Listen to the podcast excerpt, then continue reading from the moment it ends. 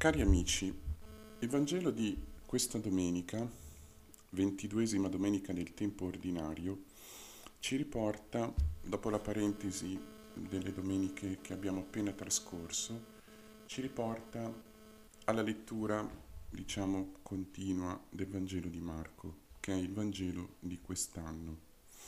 E in particolare del Vangelo di Marco mh, oggi viene proposta al nostro ascolto, alla nostra meditazione un brano di Vangelo particolarmente denso e anche particolarmente lungo.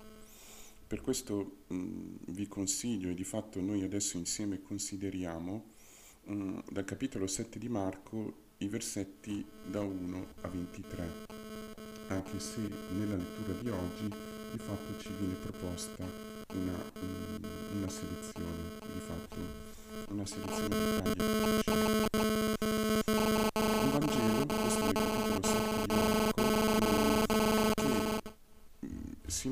che sta all'interno di una mh, mm, discussione tra Gesù e i farisei. Quindi, capitolo 7, versetti da 1 a 23. Noi considereremo questo brano con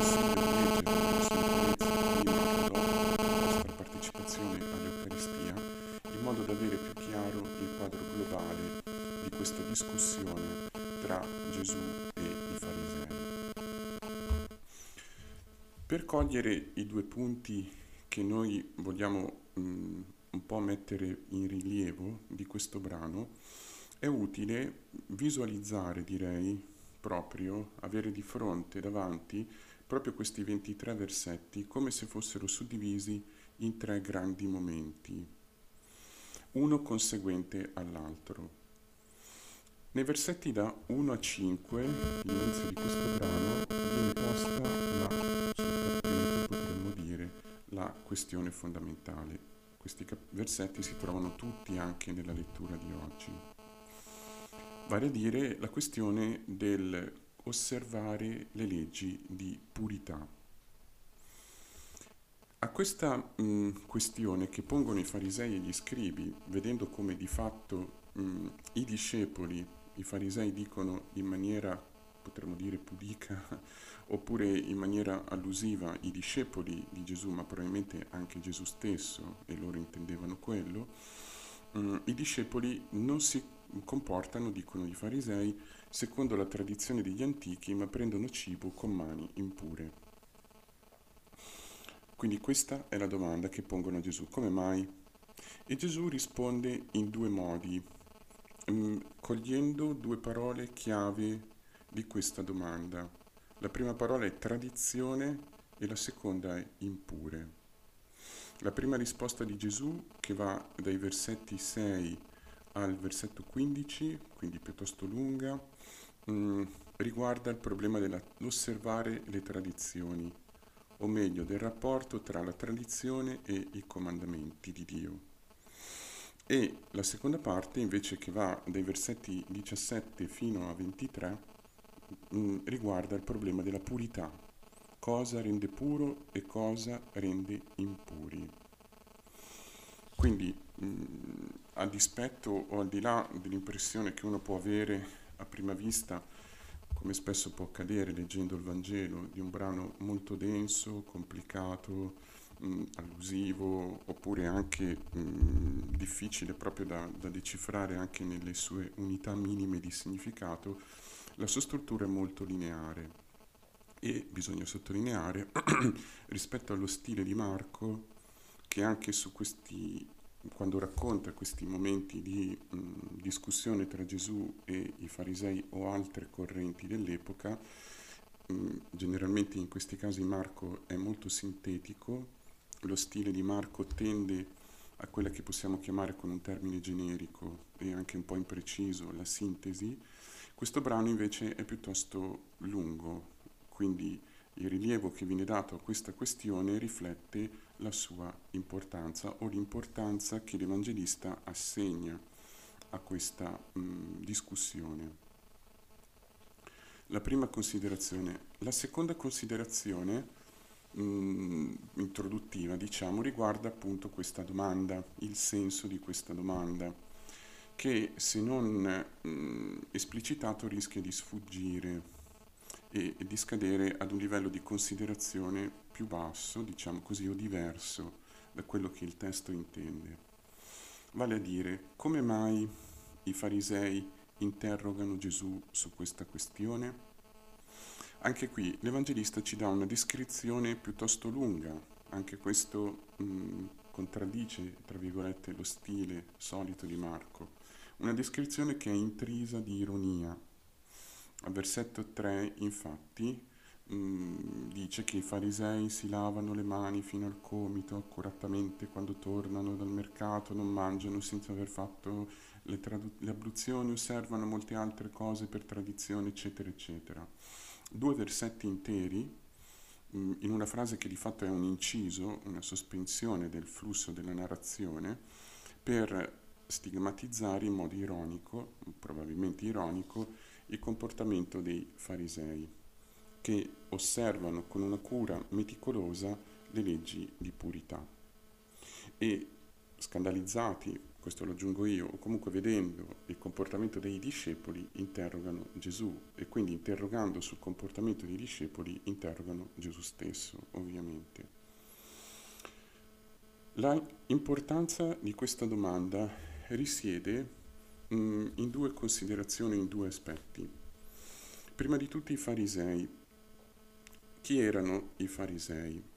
Esiste un'ampia letteratura di studio su queste figure, esistono anche studiosi che vogliono, come dire, un po' riscattare i farisei dalla cattiva fama che si è creata attorno a loro, mh, a partire di fatto dalla predicazione dei Vangeli, dalla narrazione dei Vangeli. I farisei di fatto, come li si voglia considerare, erano un gruppo politico-religioso dell'Israele del tempo del Signore, sviluppatosi a partire da alcune premesse storicamente mh, in maniera non chiara, mh, diciamo, mh, nella crescita, nella storia dell'Israele dopo l'esilio di Babilonia, che avevano questi gruppi, questi, questo gruppo, questi farisei, avevano una caratteristica particolare. Essendo nati o comunque sviluppatisi al di fuori di quelle correnti o di quei circoli che appartenevano al Tempio, si ponevano come alternativa o comunque come circoli di persone profondamente osservanti, osservanti la Torah, la legge, che però, tra virgolette, adattavano alcune esigenze o le esigenze della legge ad un contesto fuori dal Tempio. Quindi erano contemporaneamente degli osservanti, quindi anche studiosi, studiosi della legge, quindi appartenenti direi quasi sempre a classi elevate, come mostrano anche i Vangeli del resto, e mh, però avevano la flessibilità, la capacità o comunque lo scopo di adattare le prescrizioni della legge al contesto in cui si trovavano. Quindi li potremmo definire degli osservanti ma flessibili. Quest'ultimo aspetto contraddice o mitiga un po' il giudizio un po' sommario che spesso diamo dei farisei come semplicemente dei legalisti rigidi, eccetera, eccetera. Le leggi di purità, e questo è il secondo aspetto su cui i farisei puntano la loro attenzione, riguardano um, un aspetto particolare della vita del credente, diciamo, israelita. L'essere puri o impuri non è una questione morale, forse l'abbiamo detto in qualche altro audio. Non è una questione che riguarda il comportamento morale in quanto tale. C'è una connessione o sovrapposizione ci può essere tra le due sfere, quella etica e quella puro e impuro. Ma prima di tutto si è puri o impuri in riferimento al Tempio. La persona impura è semplicemente una persona che temporaneamente per una causa qualsiasi, che può essere negligenza o anche una causa inevitabile, è inabile, impossibilitata ad accedere al Tempio e quindi a partecipare alla vita cultuale e religiosa della comunità. Ad esempio, se una persona per negligenza commette un certo tipo di eh, appunto, negligenza, tipo mangiare cose stimate impure o toccare cose stimate impure o fare delle cose volontariamente che rendono impuri, non accede al Tempio. Ma sono impuri per esempio anche i lebrosi, eh, che sicuramente non sono lebrosi per loro colpa, o mh, le, le, le donne per esempio durante il loro ciclo. Anche in questo caso non c'è colpa morale evidentemente, però per un tempo limitato, 40 giorni, la donna è impura, non può accedere al Tempio e si esce dall'impurità attraverso un certo rito. Oppure si, come nel caso di questo Vangelo, l'impurità si lava attraverso questo gesto rituale dell'abluzione. Quindi la mh, mm, preoccupazione di mantenersi puri e quindi l'osservanza scrupolosa della purità equivale di fatto alla mm, convinzione o al desiderio anche di mantenersi in una condizione mh, mm, tale da poter accedere alla presenza di Dio. Quindi l'attenzione alla purità diventa o impurità, diventa l'attenzione al poter accedere o meno alla presenza di Dio nel Tempio. Chiaramente questa dimensione puro-impuro è mh, stabilita, mh, codificata nell'Antico Testamento, in particolare in un libro dell'Antico Testamento che si chiama Levitico. Mm, ma nel brano che noi stiamo leggendo si capisce che i farisei andavano un po' oltre, eh, diciamo, la lettera del libro del Levitico. Questo sarebbe un argomento lungo da sviluppare, anche molto interessante, ma non abbiamo lo spazio. L'attenzione che loro ponevano a lavarsi, per esempio, tornati dal mercato, era perché normalmente l'impurità si trasmette per contatto. Quindi una persona o una cosa impura rende impuri se tu la tocchi e siccome al mercato ci possono ben essere persone impure, che magari non sanno di esserlo, allora ecco che si purifica attraverso le abluzioni tutto quello che è possibile purificare. Solo che, ed ecco che arriviamo, passiamo eh, a illuminare quei due punti che vi dicevo, a riflettere su questi due punti della risposta di Gesù, il rapporto che il fariseo come viene rappresentato in Marco, ha con ehm, la purità, è basato su queste tradizioni degli antichi. Infatti alla domanda dei farisei, che colgono rispetto a se stessi una distonia nel comportamento dei discepoli e quindi nell'insegnamento di Gesù, il, mh, l'attenzione alla purità è basata su una tradizione. Questa è la prima parola in cui anche noi fissiamo l'attenzione. Tradizione. Il Signore, rispondendo ai mm, farisei, ripete questa parola con grande insistenza. Mm, si parla di tradizione degli antichi, si parla tradizione degli uomini, la vostra tradizione, mm, quindi mm, la tradizione che avete tramandato voi quindi è chiaro che qui il Signore individua una sorta di conflitto tra questa realtà, la vostra tradizione, la tradizione degli antichi, la tradizione degli uomini e dall'altra parte il comandamento di Dio.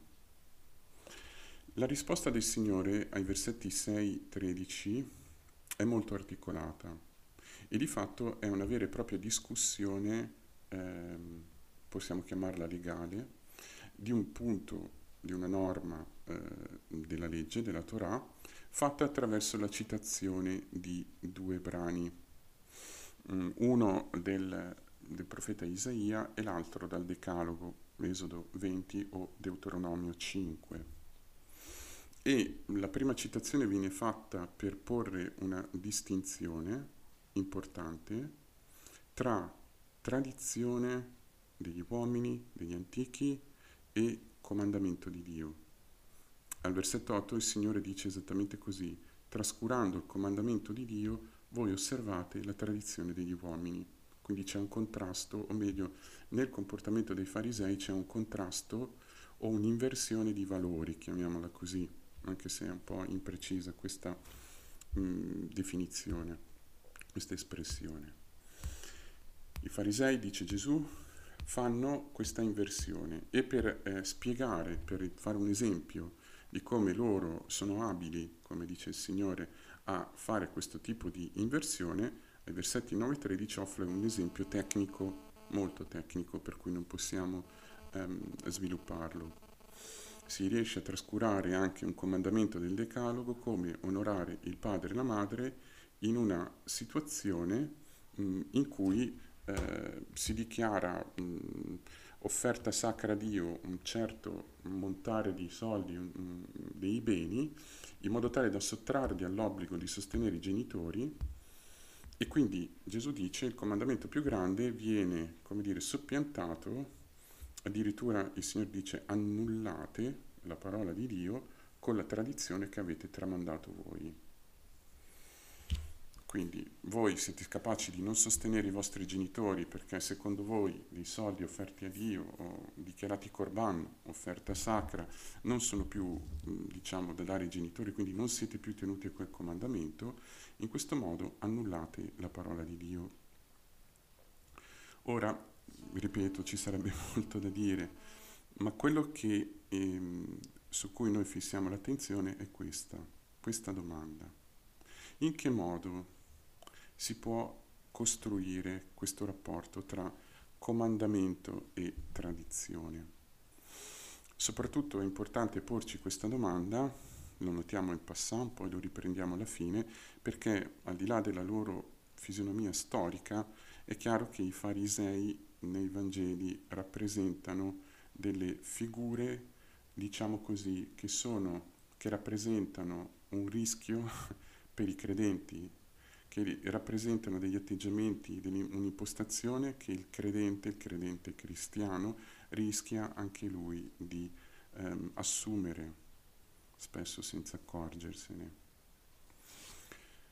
La distinzione che qui viene fatta tra tradizione e comandamento, quindi è importante perché la tradizione degli antichi, la tradizione vostra, la tradizione degli uomini riguarda l'interpretazione del comandamento di Dio che lo soppianta, lo soppianta attraverso l'indebolimento, l'annullare, come dice al versetto 13. Eh, rendere mh, inefficace, si potrebbe tradurre, forse è la traduzione più adeguata. Quindi di fatto qui l'atteggiamento fondamentale che il Signore individua dietro l'apparente ehm, religiosità, potremmo dire, dietro l'apparente sforzo di un'osservanza al di sopra della media. Qui viene da ricordarci il capitolo 18, sempre del Vangelo di Luca, mh, mm, in cui il fariseo, eh, il pubblicano vanno al Tempio, il fariseo, diciamo così, elenca davanti al Signore tutto quello che fa e le opere che lui compie, eh, che lui dice di compiere davanti al Signore confrontate con le esigenze della legge nell'Antico Testamento sono più grandi, cioè fa più di quello che viene richiesto.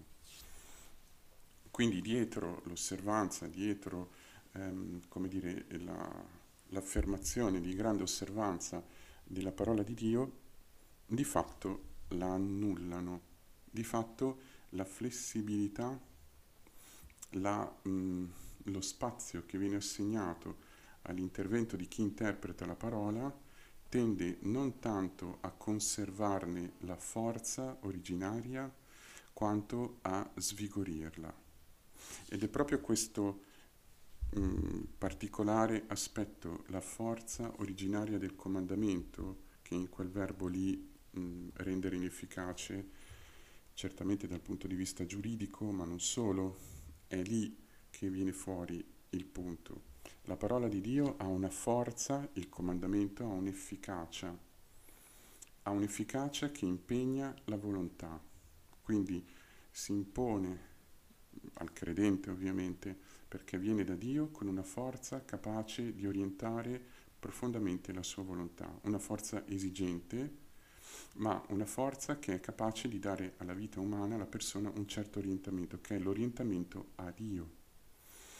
Perché il principio fondamentale del comandamento è sempre quello, quello che è presupposto anche da, dal Vangelo di Marco. Basta vedere il capitolo 12, potete leggerlo per conto vostro, i versetti 28 e seguenti, in cui c'è la discussione sul più grande comandamento. Al cuore del comandamento c'è l'amore e l'amore, non solo l'amore richiesto all'uomo, ma l'amore di Dio. E l'amore di Dio, espresso attraverso il comandamento, significa vita. Fai questo e vivrai. Invece l'atteggiamento dei farisei, introducendo eccezioni, perché di fatto questo è che, l'esempio che il Signore porta, introducendo eccezioni, distinzioni, ehm, manipolazioni potremmo anche dire, di fatto dietro la eh, figura, diciamo così, l'apparenza di grande religiosità, trascurano il comandamento di Dio. E nella fattispecie potremmo dire Gesù rimprovera loro di porre la questione di purità prima delle questioni fondamentali.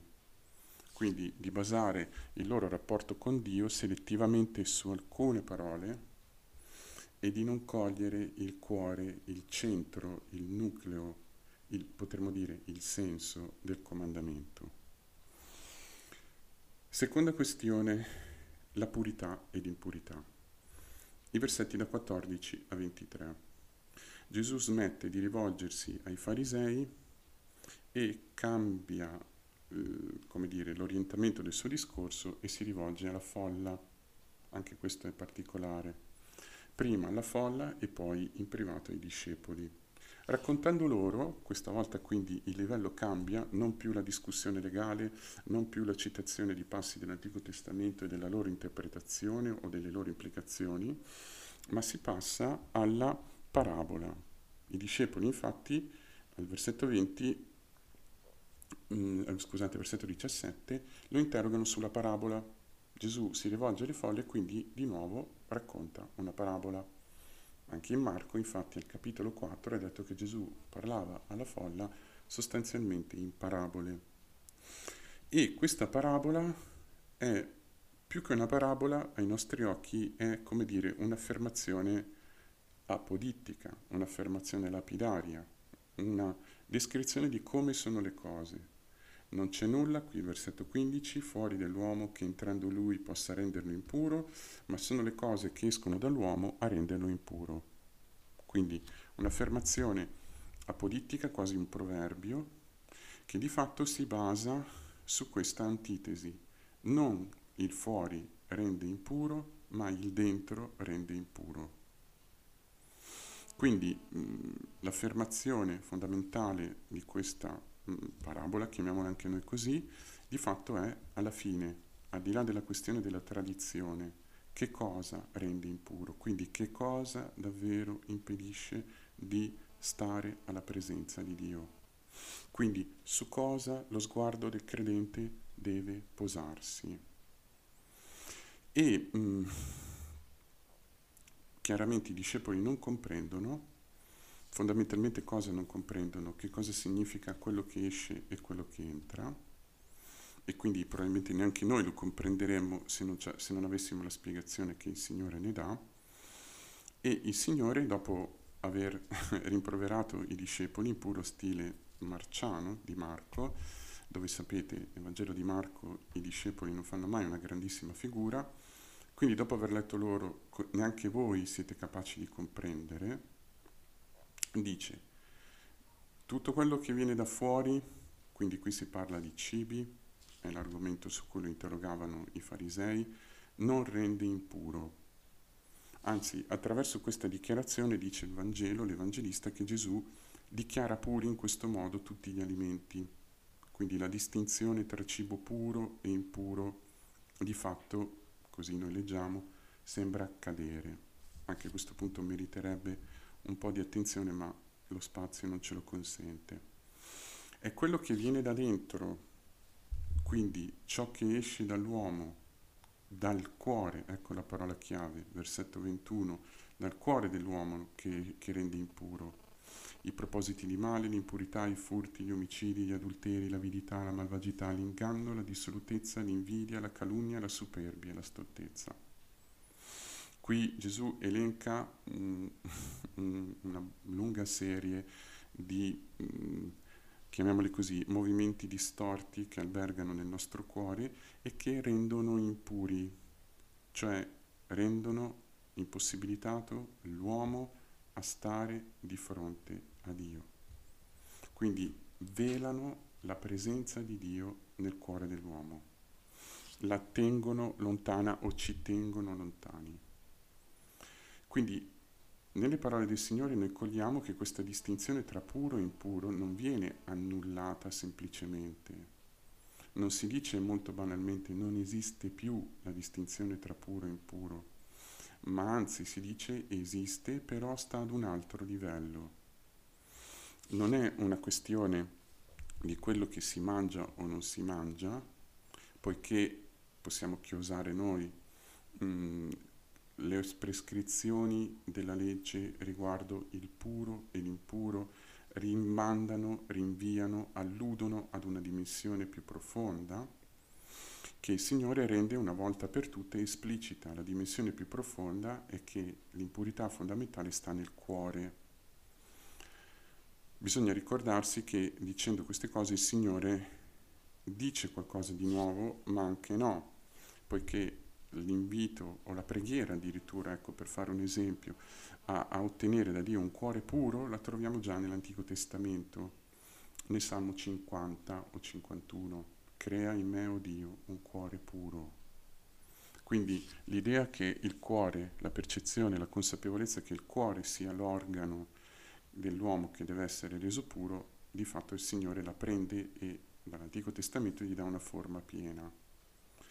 È interessante quindi notare che mh, mm, il problema della purità viene riformulato, non viene annullato.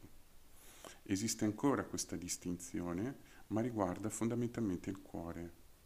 E quindi in maniera molto lapidaria il Signore dice la preoccupazione per conservare una purità esteriore non si accompagna e comunque non sta allo stesso livello della preoccupazione per conservare la purità del cuore, poiché il cuore è il luogo della volontà. Il cuore è il luogo della volontà e dell'intelligenza nell'uomo, il luogo dove si prendono le decisioni fondamentali e quindi il luogo che rischia di sviare dalla parola di Dio. Quindi di fatto, come da una parte abbiamo l'esigenza del comandamento che deve essere custodita e conservata in tutta la sua forza, forza nel senso di esigenza, forza nel senso di comunicazione di vita, forza nel senso di capacità di trasformare l'uomo e quindi non addolcirla, manipolarla, velarla o addirittura, come dice il Signore, renderla inefficace, annullarla attraverso non solo le, i pensieri di una persona soggettivi, ma attraverso una tradizione, un sistema consolidato di interpretazione della parola che mh, mm, ne rende efficace la forza. E dall'altra parte abbiamo il cuore, che è il luogo dove questa custodia, apertura, mh, mm, accoglienza, potremmo pure dire così, del comandamento deve compiersi. Tanto più il cuore viene purificato da tutti quei moti della volontà che tendono a sviare, andare fuori, allontanarsi dalla parola di Dio, tanto più il nostro cuore è capace di custodire il comandamento.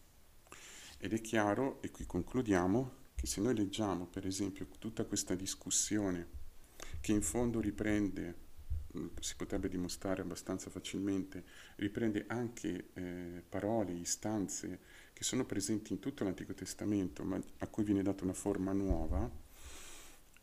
Se noi guardiamo tutto questo insieme, per esempio, a Marco 12, il discorso sul più grande comandamento, noi vediamo che colui che rende puro il cuore dell'uomo, lo purifica, lo sana e lo rende capace di accogliere il comandamento grande, che è il comandamento dell'amore, quindi rende capace l'uomo di vivere nell'amore, l'unica forma esigente, molto esigente, che però è in grado di donargli la felicità, è il Signore stesso.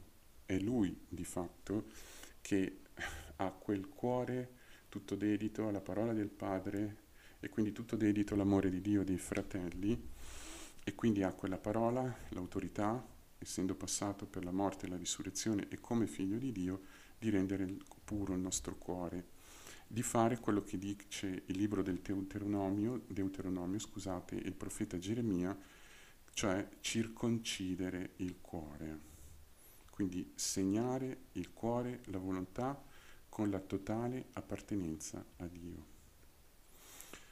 Il grande dono che noi chiediamo al Signore in questa domenica è duplice, quindi oltre a chiedere come il salmista che il Signore crei e notate il verbo non è casuale, con un atto di creazione vero e proprio, un cuore puro, dall'altra parte gli chiediamo anche di far abitare in noi quell'accoglienza totale, a cuore aperto, chiamiamola pure così, trasparente della sua parola, che non cede alla tentazione di mh, indebolire, diciamo pure rendere inefficaci mh, attraverso anche non so, chiamiamole tradizioni, io le chiamerei modi di pensare più o meno consolidati mh, mm, che possono albergare nel nostro cuore e impedirci soprattutto di vedere la forza di vita, la bellezza e la grazia delle esigenze dell'amore di Dio.